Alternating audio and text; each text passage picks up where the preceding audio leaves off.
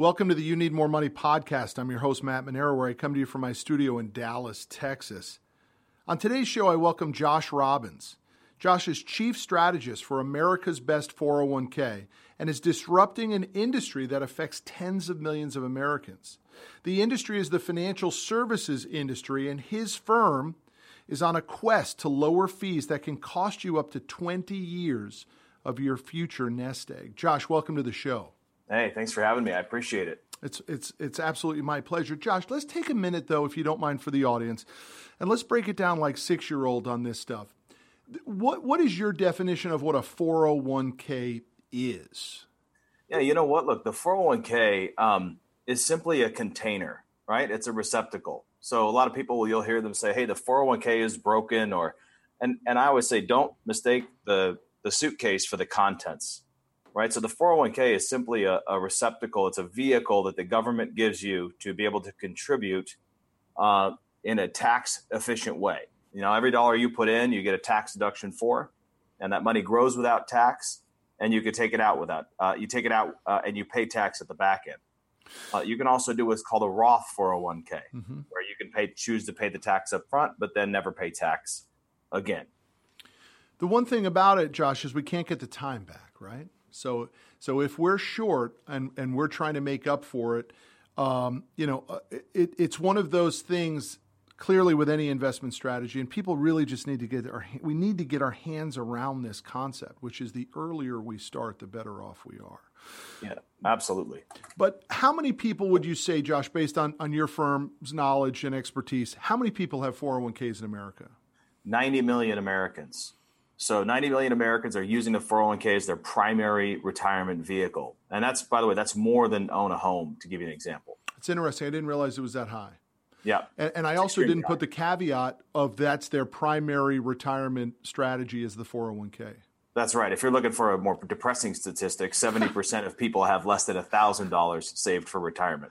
Yeah, I mean, I, look, I, the whole purpose of the podcast is in con- conjunction with my new book, which is called "You Need More Money." It's the story of my brother-in-law. We lost him two years ago. He died at 46.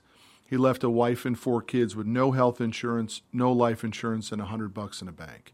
And so that stat that you just gave, I mean, I, I have lived, I have lived the entire walk sure. of what happens when someone is in that is in that spot. And uh, through the research of the book, you know, I was just trying to identify how do we purge the, you know, the story in our in our lives. And it turns out, you know, my research tells me that my brother-in-law wasn't he wasn't unique.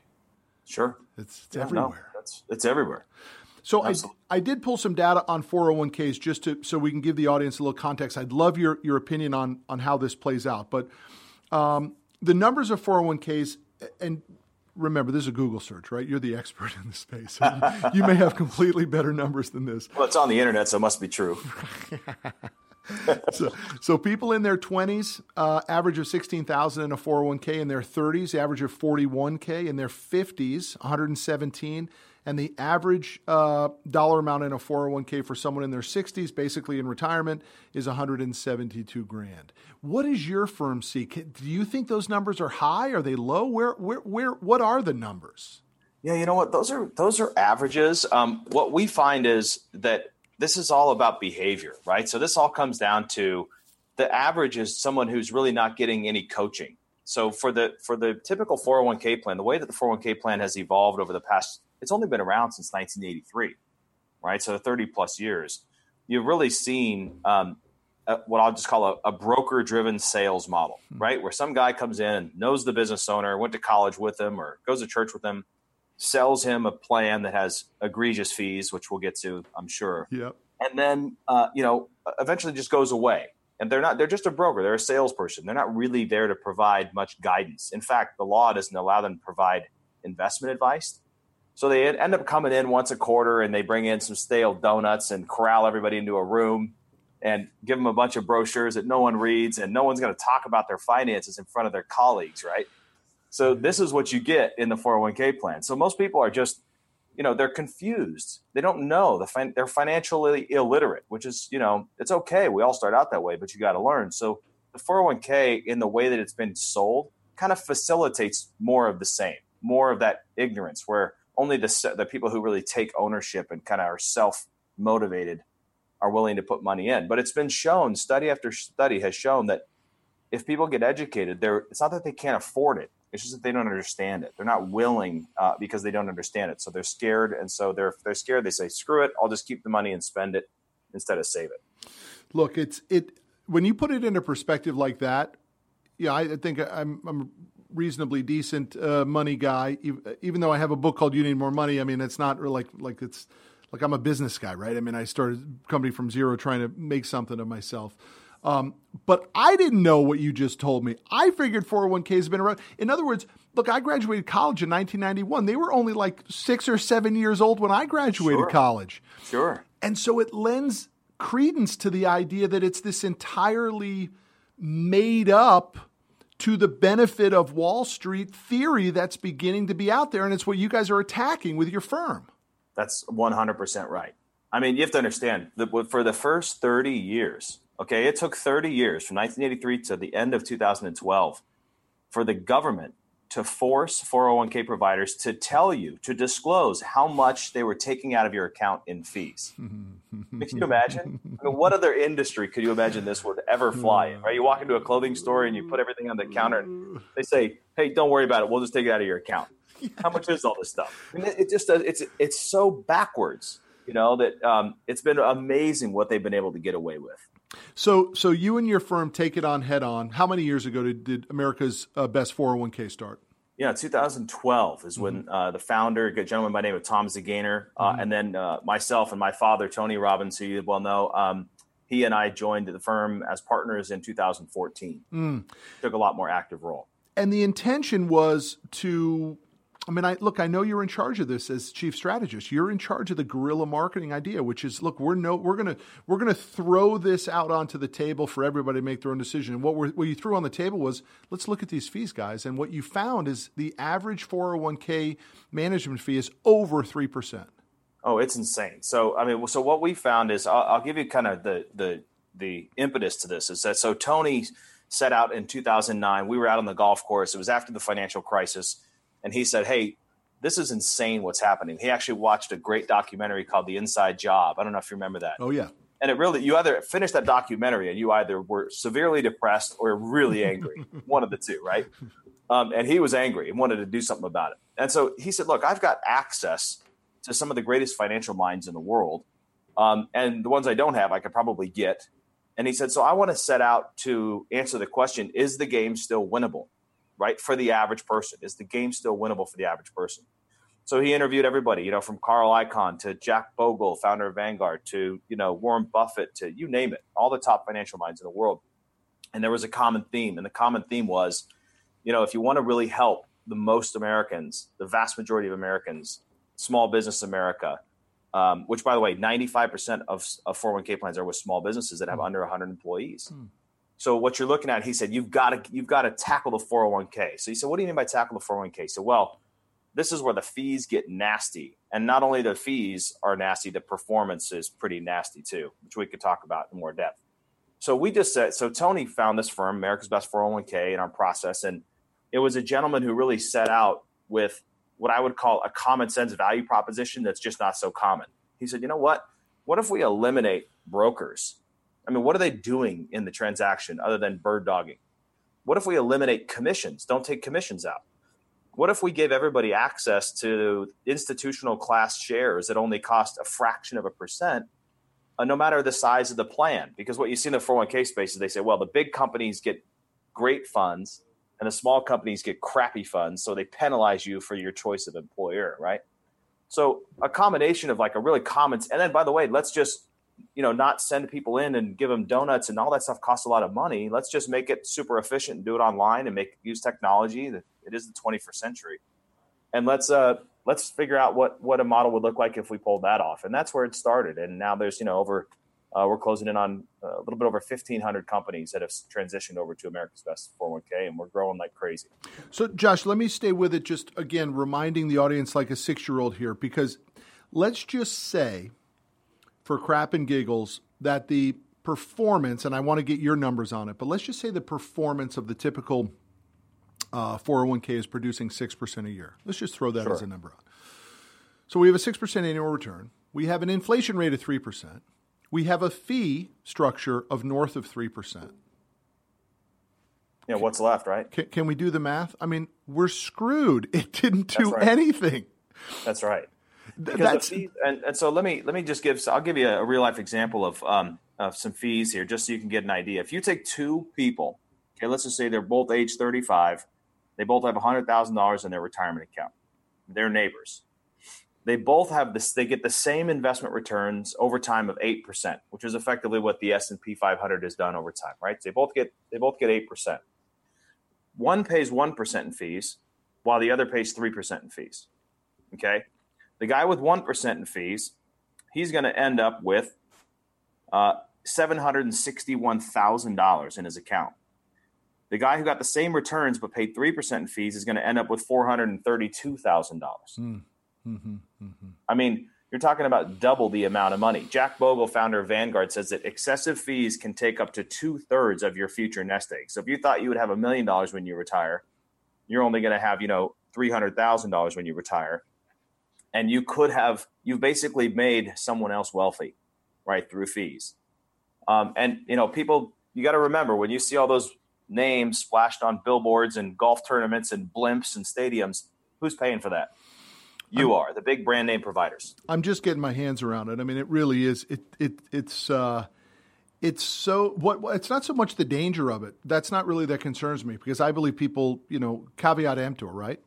But it's the secrecy that that this whole thing has been has been veiled with that really sort Sure. of chaps my eye the most. You know. Oh, sure. Well, you should say on a, so on a daily basis. What are what we do is we help people uncover the fees because it's it's an archaeological expedition. Yes, Okay, yes. no joke. So I mean, when when when they finally were acquired in 2012, again after 30 years of not being able to tell you how much or not having to tell you by law, they finally said, okay, we're going to tell people, and they came out with these fee disclosure documents that are 30 to 50 pages long and are opaque at best. Mm, Right. So, and guess how many business owners we talk to have actually read or even seen their fee Yeah, disclosure? zero, I mean, it's right, yeah. you know Mhm. negligible. Now, to be fair, I didn't read my closing documents when I bought a house either. But I'm just telling you, these these fee disclosures are are opaque on purpose. And when you start digging, you'd be blown away at how they move money around from one pocket to the other, and how many people are getting kickbacks, Mhm. and how many people are have their hands in the pie that really don't need to have their hands in the pie, and all of those things uh, erode. At the end of the day, they erode your account. They erode your returns. Those are that's your money. You put it away. It's for you and your family, and I know it's become a, uh, a feeding trough for brokers and commissions. Boy, I'm I'm gonna. If my guy at Edward Jones, who has my kids' 403bs in it for the last 12 years, if if if if I start, if I let me just let me get my own personal opinion out. How do I find out what the fee structure of my kids' college 503bs are? So those plans are going to require 403bs are a little bit different. 403bs, 403bs, yeah. Um, so I'll, ta- I'll let me talk about a 401k and then we'll chat about the 403b. So the 401k, um, there's a fee disclosure document that that you can get if you're the business owner. Um, you can call directly to the plan provider, or if you're the if you're a participant, if you're an employee, you can call directly to your plan provider's customer service line, and you can say whoever it is, maybe it's John Hancock or you know Nationwide. A lot of the big insurance companies are in this space Yep. you can say, hey, send me a copy of the fee disclosure. Now, unfortunately, the employee version isn't as robust as the employer version. and there's really kind of, I'll just put them in two categories. There's the funds and the plan themselves, the mutual funds. A lot of those funds have expense ratios and management fees attached to them. Those are like one to one and a half percent typically. Now, by contrast, you can get those for 0.1 percent. Okay, so you can imagine how expensive those are. So the Mhm. mutual funds in the plan are very expensive. The second part are, are what they call contract fees or asset fees, where they just layer on arbitrary fees on the entire plan. So you might pay one and a half percent on all your funds over here, another one and a half percent to the company over here for compensation, effectively. So now you're up in the two to three percent range um, when you start to add it all together. So you know there's this is there's this is a convoluted space and it's purposeful. So I would ask on your on the college accounts, it's very similar. What is the cost of the funds that you're in? what is the cost of the advisory fee for the broker? And then, is the company itself, is Edward Jones, in, in this case, making money off of the trades or the funds? Mm-hmm. Right. So they they might be making money off selling you certain funds and getting kickbacks on those funds. And it, it's called pay to play. And it's a, it's it's absolutely legal, but it's kind of crazy. Totally. I, I totally understand it. But when you guys started America's Best 401k, you had to tackle two prongs though. Not only did you have to address the fee issue, but you then had to address the funds that your clients have access to. That's right. So so, so walk so, me through that process. So this is very simple. So if when you go out to the the, the best investment professionals in the world, there's not a single one that will tell you that someone should try to beat the market or beat the index, right? Every major from I mean Warren Buffett says this in his shareholder letter almost annually. Uh, John Bogle, founder of Vanguard, says invest in low cost index funds. Index, don't try to beat the S and P 500. Just own the S and P 500. Don't be a stock picker. You'll always fail. Don't, you can't time the market. You can't time the market. You got to own a basket of diversified low cost index funds, right? Um, that has and those have outperformed dramatically. Um, oh, you know, the vast majority of funds. Well, there's no commissions in those funds. So what do the insur- what do the big insurance company and payroll companies do to sell 401k plans? Well, they select the crappy actively managed funds that underperform and are 10 times more expensive. Why? Because th- those fund companies are paying them what they call revenue sharing. Hmm. So the when you look at a 401k plan, you say, here's the menu of funds for you to choose from. That menu, there's thousands of funds. How'd they pick those 25 or 30? Well, it's that's carefully crafted for that's shelf space, right? Those are those are the ones that are going to make the the you know make the company the most money. So we when we started out, we said, hey, well, we're not going to accept kickbacks from mutual funds. Well, once you do that, you can say, okay, well, now I can actually say which ones are the best performing mm-hmm. and which ones are the lowest cost. Well, naturally, those are going to be the low cost index funds. Got it. So our lineup is all low cost index funds. 10 4. Um, now, here's here's a fun thing. The insurance companies have caught on to the index fund game a while ago because many people are starting to say, hey, wait a sec how come I can't get access to index funds? Okay. We now we're now seeing markups. So I'll give you an example. A lot of people look at their accounts and they go, "Hey, I've got Vanguard funds. I know Vanguard is a good provider of low cost index funds. I've got Vanguard in my 401k. I must be in good shape." So uh, we have an example. We have a couple examples that we always show where a, a company took a Vanguard fund that's 0.05 percent. Okay, 0.05 percent they're charging 1.65% for the same fund. Can you imagine? It's like a 3,000, whatever the math is, 3,000% markup, right? It's like buying a Honda Accord for 20 grand or 1.4 million, oh right? What, what, how much do you want to pay? Yeah. So this is the only industry where two neighbors can have effectively owned the same fund or the same securities and be paying such insane insanity as it comes to markups. So markups are a big problem now as it relates to index funds. So index funds aren't, you know, hmm. it's always they say, oh, well, I just should invest in index funds. Well, you got to look for markups too. And by the way, most small business owners, they'll, you know what they tell you? They say, you don't qualify. You don't qualify for index funds in your 401k plan. And I, that's the translation is we don't have enough money. We don't make enough money off you yet. Your plan's not big enough for us to offer you low cost funds. So, so Josh, how does somebody really, I mean, let's talk about mindset just for a second, because this is confusing there's a lot of moving parts. So tell sure. me how you guys, America's Best 401k, take the confusion out of this process because is it good enough to just say, I can't do the research and analysis, I can't figure it out? America's Best 401k, just take it from me. Just do it, and I trust you guys. I mean, I know that's a weird question, but is that really what you're saying? Well, no, I look, I think there's a couple different things. So I'll give an example, um, and I think there's different audiences. So, for example, I think the the person who's with a major Fortune 100 company, right? They they already have a plan provider. You work for Coca Cola or Southwest Airlines. Typically, Fortune 100 companies, Fortune 500 companies are going to have pretty decent plans. Okay. And the reason I say that is because they're smart. They have lawyers. They hire consultants. They don't let brokers come in and schmooze them, right? And they use their their power and size to to create uh, you know economies of scale and leverage leverage fees. Where we live is in the small plan market. So 95% of plans, I'm sorry, 90% of plans have less than 100 employees. Yeah, that's my and, company. So that yeah. you, you, we we would be your client. Exactly. Yeah. And so those are the those are the ones where we have business owners who are ultimately the decision maker. Mm-hmm, mm-hmm. And that's who we have to get the ear of because not only uh, are you a participant in the plan, most business owners don't understand that they actually have a fiduciary obligation and liability with the Department of Labor. Huge, because, huge uh, notation. Did not know huge. that.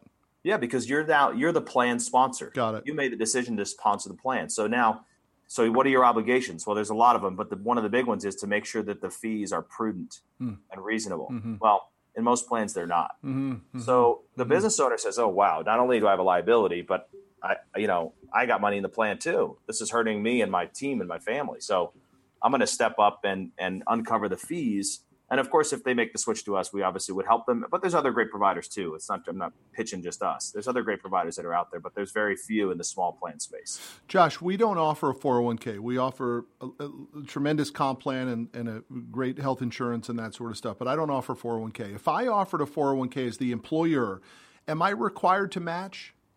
No, you're not required to match. So there's all sorts of levers that you can pull. So as a business owner, if you decide to if you decide to match, what it means is there's some special rules, safe harbor rules, and other things that allow you to contribute more mm-hmm. as the mm. business owner. Mm-hmm. So if it's if you, but you don't have to match if you don't want to. Got it. So there's there's other ways you can match where there's vesting and things to kind of handcuff your great employees. Um, but those are all customizations that you get to do you know if you decide to set one up any any data that tells us how many of the small businesses that offer 401ks actually offer matching too you know what? That's a good question. I don't have that data on mm-hmm. hand. Mm-hmm. Um, I would say that it's a, a, a, much smaller number than the large companies. Yeah. Um, but look, as an, as unemployment falls, we have seen a, a, um, a, huge pickup in new plans. People wanting to start a plan like yourself for the first time because you're now in a much more competitive totally. environment you know, to find great people. Totally. We listen, they're going to be coming from a place that has a great plan, and you walk in, they go, "You don't have a 401k plan?" Yeah, of course. So that a lot of business owners are experiencing that exact same quandary that you're in right now. We just went to paying 100% of the health insurance premium for our operations uh, department. 100%. Hey, congratulations. Nothing. That's hugely that's that's fantastic and generous. It is, and, and I'm not a big fan of it, but I felt like it was important from a company culture standpoint to support what we're doing here. But secondly, yep. I wanted to make sure that we didn't lose anyone. Because now, even as a small company, they can go to GE Capital or Wells Fargo or wherever they want, and now they're they're they're going in saying, "Oh, you guys only pay fifty percent of the premium." Well, heck, the other company was paying hundred percent, right? Yeah, so sure. It, it right. actually reversed yeah. the competitiveness for me a little bit. Hmm. Yeah, interesting.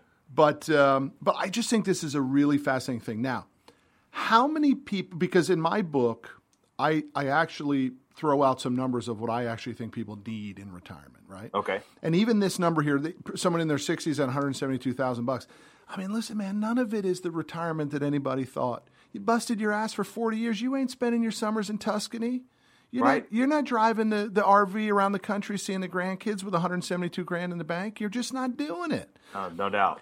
Does you, how do we get people to save more? Because I actually believe this BS about you know save 10% and you retire poor, 15% middle class, 20% rich. I don't think those numbers are even close to right anymore. We yeah. need to save a lot more money. Yep, and that would be a huge step up. If we could get 10, 15, or 20% out of every participant, that would be fantastic. That's a good point. Um, it really would be. I think that the average is about 6% today. Mm-hmm. Um, so there was an interesting study done by a behavioral economist um, who called Save More Tomorrow. Um, we talk about it in the book. And what, it, what they did was they went into a blue collar environment, and these, these individuals said, There's no way we can save, we can't afford it, right? People who spend their whole paycheck. And they said, Well, here's what we're going to do we're going to just we're going to start at 3% could you do 3% and they said you know I, okay we can do 3 and they agreed to 3 and they said but here's what we're going to do. Every year going forward we're going to ratchet it up 1% 1% um, and within uh, by the end of the study which i think took a little bit more than a decade um, many of them had opted to even increase it more than 1% once they got the once they were kind of already had it you know established and they kind of tricked themselves into saving and by the end many were saving north of 15%. Mm-hmm, mm-hmm. so people who started off saying i can't do anything mm-hmm. you know we're doing that as well. So you got to start somewhere. So if you're not saving at all and you feel like you can't afford it at least start at 3% and then every time you get a raise keep ratcheting it up. Um, but you have to treat yourself look if there was a, a tax tomorrow a new tax instead of tax cuts there was a tax hike and the government came out with a new 10% tax. You and i we'd bitch and complain right? But we would pay it. We'd have to this is the way you have to treat your future self. right, as a tax on yourself, and you'll be so happy you did because once you once you realize um, how you when you start early, um, you'll be in such better shape, right? Yeah. So I have a, a really cool example that we used in the book that I can walk you through. It takes two seconds Let's here. do it. So there's uh, two brothers, Joe and Bob. Okay.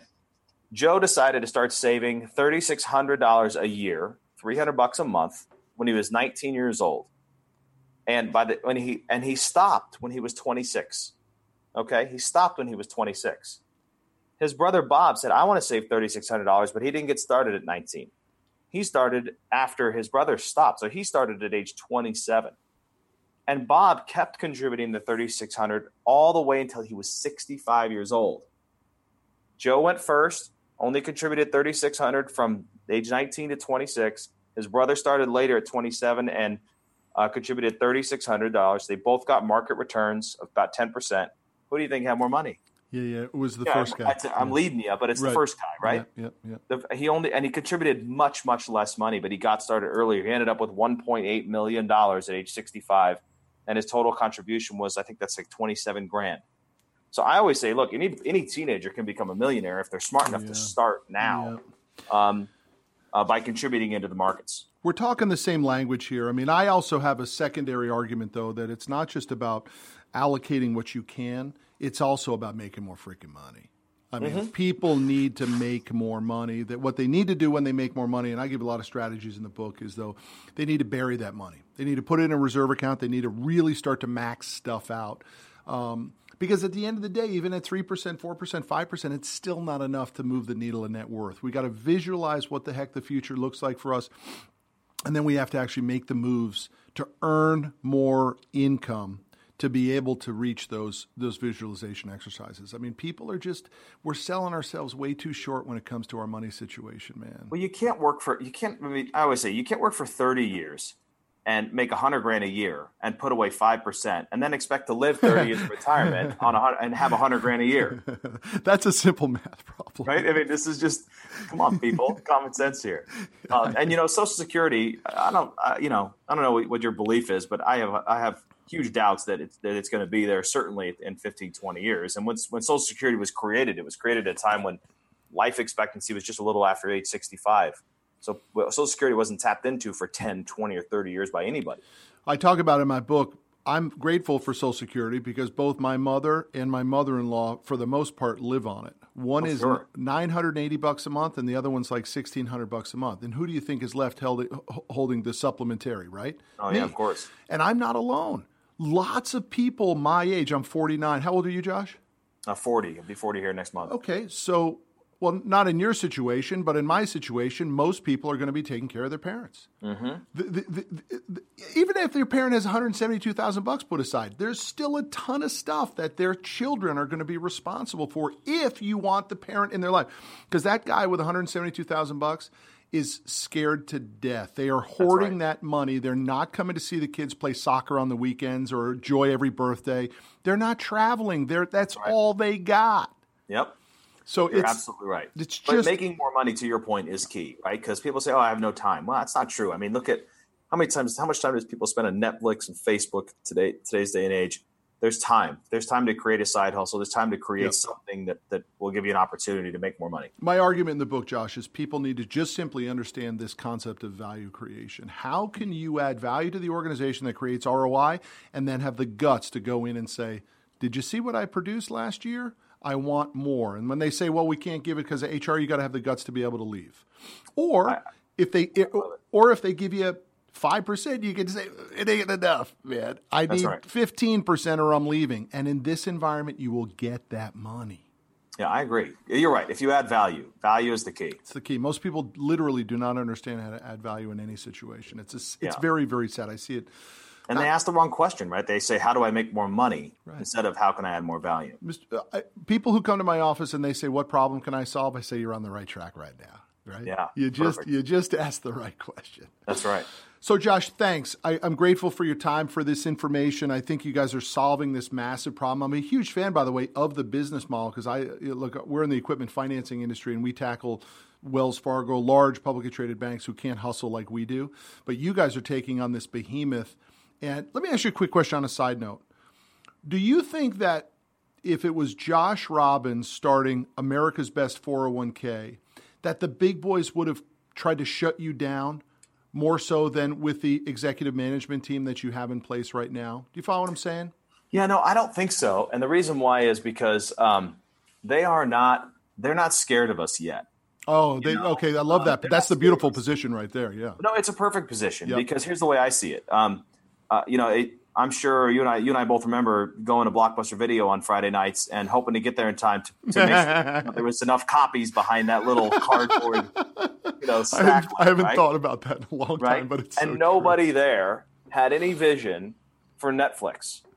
Nobody there had any vision for Netflix. In fact, the CEO of Blockbuster turned down buying Netflix three times. The last time for $50 million, he could have bought mm. Netflix. And why did he say no? He said they're not even on our radar for competition. That's his quote. Yeah. And he was a he was a former CEO of 7-Eleven, so he clearly has a brick and mortar mentality. So they don't see us coming, um, and I like it that way. Yep. Um, and they've got a model that's very hard to unwind. Mm-hmm, mm-hmm, they've mm-hmm. got they've got brokers who are the distributors who want to get paid, um, and they've got fund companies that pay them tons of money every year. So to re-engineer their model is going to be really, really, really, really tough. Josh, there's so an I like where I like where we're sitting. And um, you know, by the way, I wanted to add one more thing before we forget at the end here. Shoot. Is if someone on your if someone's listening and they want to kind of get an estimate, I, we kind of have a, a, tool on our website at showmethefees.com. Yep. Uh, that allows people to go in and get a, an initial estimate. I kind of like you know Zillow gives you a Zestimate, mm-hmm. so this will give you an estimate of your fees, and then if you want to take it a step further, we'll and you send us that fee disclosure document, um, we'll show you how to find it we'll actually uncover your fees totally free of charge just so you can see how much you're really paying. Okay, give me that website again, please. Showmethefees.com. Gotcha, gotcha. Here's what's going to happen in your business. You know it better than I do. It's what you do every day. There's going to be an entire generation of people who just leapfrog over the current model and move to your model. They won't yeah. even, the idea that they, so here's what that means. The domino effect means that guy who's at XYZ big company in their 40s, they're hosed, man. They have yep. a 10 year window before their career is over and they're in their 50s and they probably need another 15 years to make up the gap of their shortfall because they got yep. the big house and the kids in school and all that. But their career is over. It's, you know, we got to, we all have to adapt, right? We all have to adapt and grow. And, you know, you can look at it like uh, uh, the Uber model right? Same way. These taxi drivers got to adjust. They can't fight it. They got to adjust and figure out how to add more value or switch and start driving an Uber. I mean, there's going to be positions for everybody as long as people move to the not try to protect what they've got, like you say, and you know help people. You know, just add ask the question to add more value. Josh, That's all we've done. Stay with me one second on that, please. Just on that mindset for a second, because because the older I get and the more people I meet, the more that what you just said is construed by a lot of people as heartless, as tough. And what I find is there's no connection to that whatsoever. It's just the reality of yeah. the way we live now. You That's must right. take time to see where the ball is going to go. That's right. I think if you take the if you take the heartless view, what ends up happening is you you embrace the victim mentality. Mm-hmm, mm-hmm, mm-hmm, you know, and that's that's what's dangerous because that doesn't lead for progress for anybody. Yeah. Um, and so and it certainly doesn't support you in adding more value and creating you know how can i how can i make this work for me start asking the right questions to help change your focus and lead you in the right direction yeah so look you know and by the way i'm i'm no dummy i know that just because i'm a disruptor there's probably a disruptor right behind me. That's awesome. I right. So let's always keep our eye on the ball here. That uh, you know, like you said, I have to look where it's going too. I love that. That's so good. It's so true. Josh, yeah. thanks for being on the show today. I appreciate it. I'm grateful for you. I wish you nothing but the greatest success, and I want people thanks, to go buddy. to America's Best 401k. Check it out. Appreciate it. I'll see you down the road, Josh. That's our episode this week with your host, Matt Manero. Check us out every Friday at 12 p.m. Central as we discuss money, your life, and how you need more money.